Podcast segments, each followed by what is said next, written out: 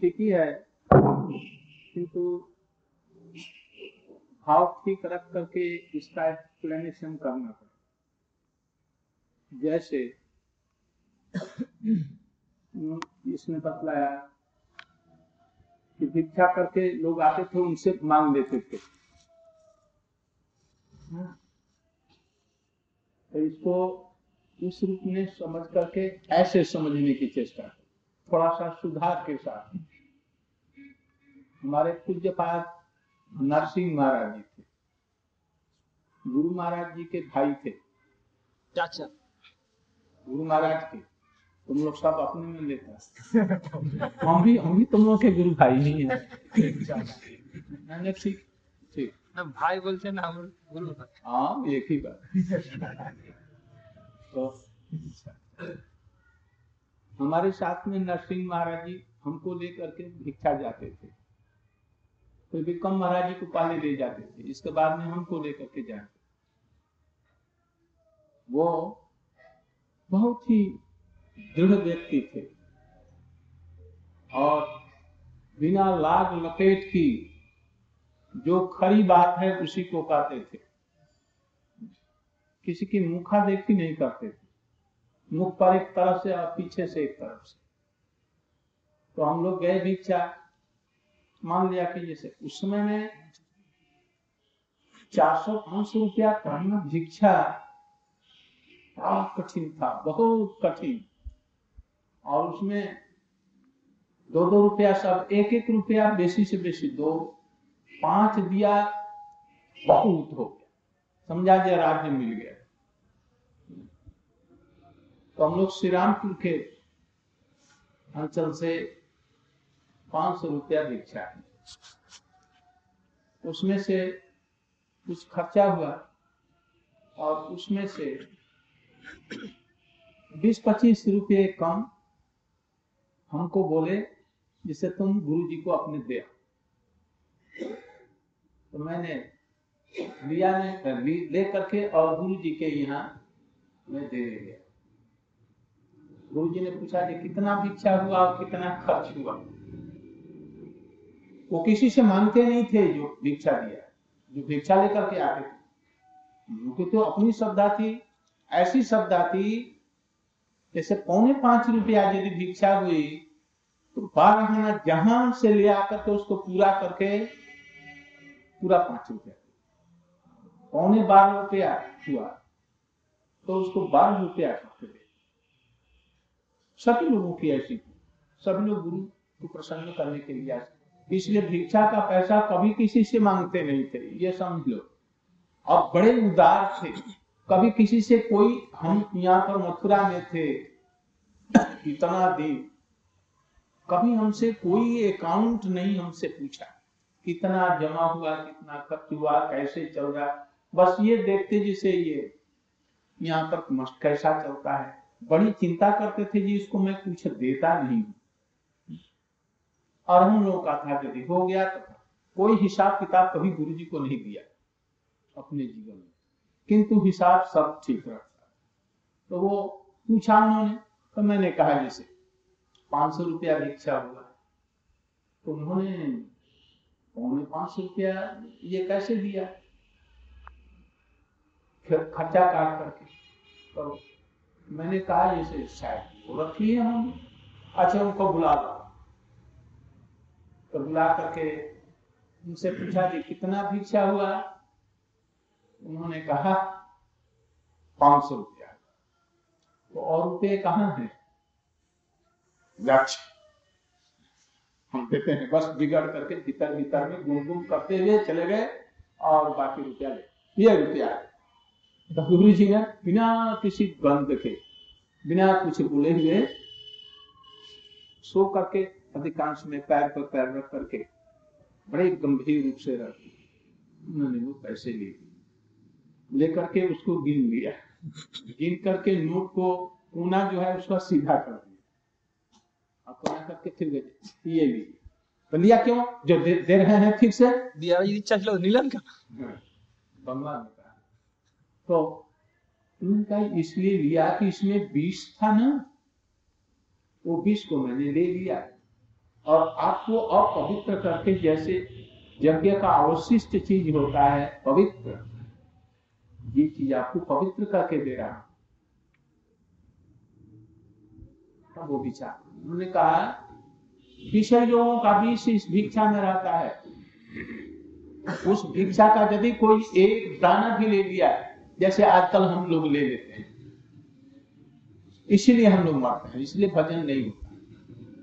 निर्घात रूप में ये समझो, उन्होंने कहा इसमें बीज लगा हुआ है, आप बीज को नहीं हजम कर सकते, आप नहीं समझते हैं, इसलिए मैंने ले लिया, अब इसको मैंने पवित्र कर दिया, अब ले जाइए, और भी रुपये की जरूरत है और ले जाइए।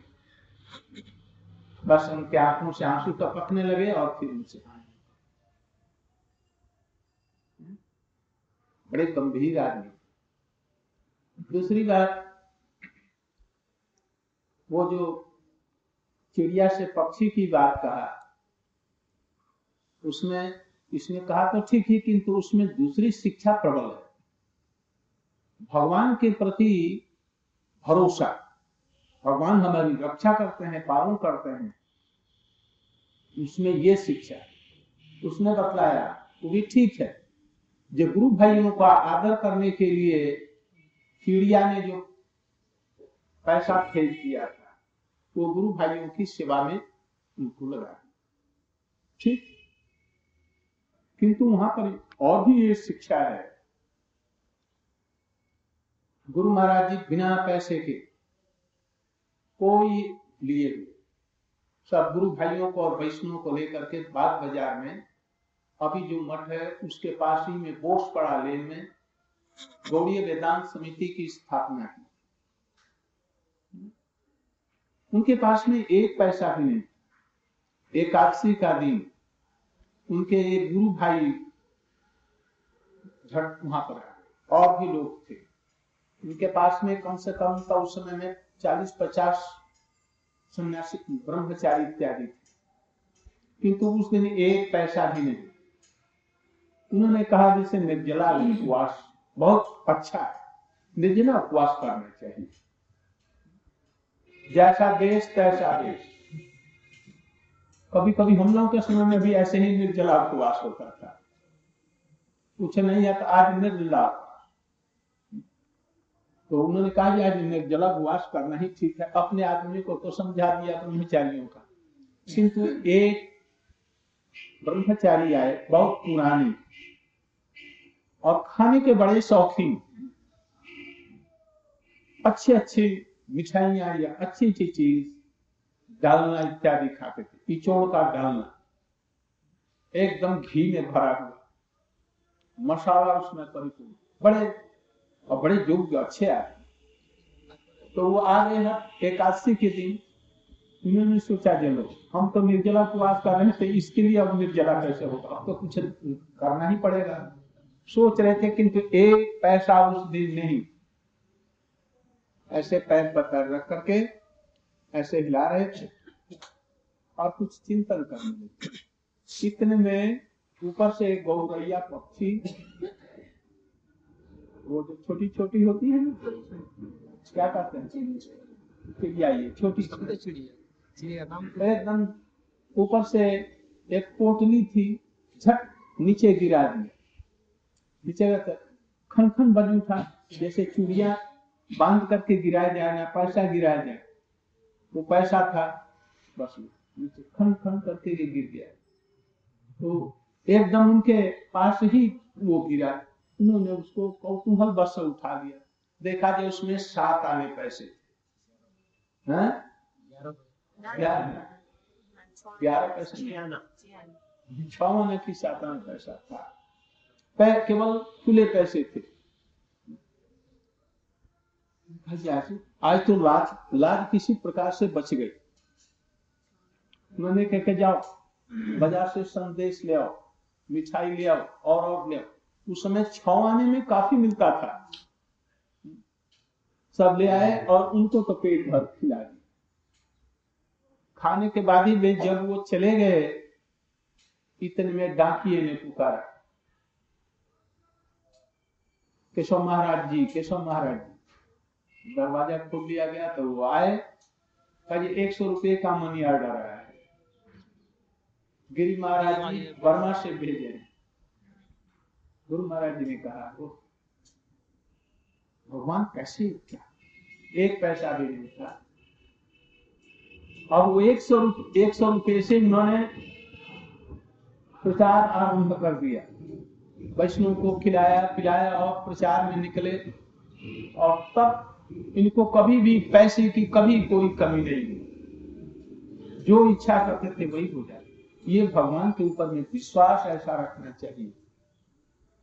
यदि कोई सचमुच में भगवान के ऊपर ऐसा विश्वास रखता है तो भगवान मुझे पालन पोषण करेंगे, उनका अतिरिक्त और कोई दूसरा नहीं।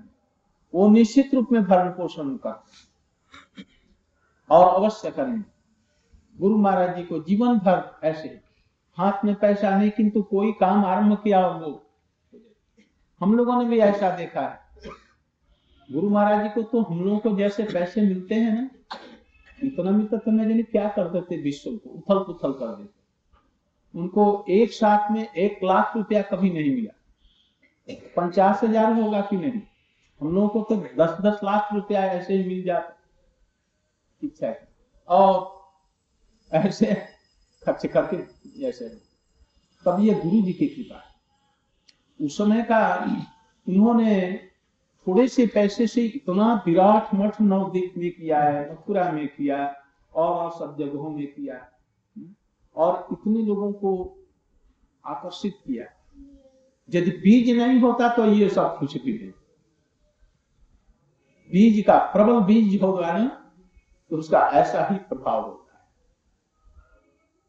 और भी गुरु उसने सब बतलाए बड़े अच्छे। तो ये भगवान पर और गुरु पर ऐसा भरोसा न किया। उनके गुरु जी ने उनको 4 बार संन्यास लेने के लिए स्वप्न दिया। मायापुर में 1 बार संन्यास दिया जा रहा था, सब ठीक ठाक हो गया। तो भक्ति विलास तीर्थ महाराज जी उस समय सेक्रेटरी थे। उन्होंने कहा कि अरे इसको यदि संन्यास दे दिया तो मठ कोई चलेगा नहीं, तो व्यवस्था कौन करेगा, इसको मत दीजिए। उसमें गुरु जी बहुत छोटे थे और उनकी उम्र काफी थी भक्ति विलास तीर्थ महाराज, किंतु इनकी विलक्षणता से बड़े प्रभावित थे। इसलिए कहा इसको संन्यास मत दीजिए, नहीं तो ये सब छोड़ करके प्रचार में चला जाएगा, मायापुर के और मठों की देखभाल होगी नहीं, सब गड़बड़ हो जाएगा। उन्होंने छोड़ फिर 1 बार और देने के लिए संकल्प किया तो फिर उन्होंने, फिर इसके बाद में स्वप्न में दिया।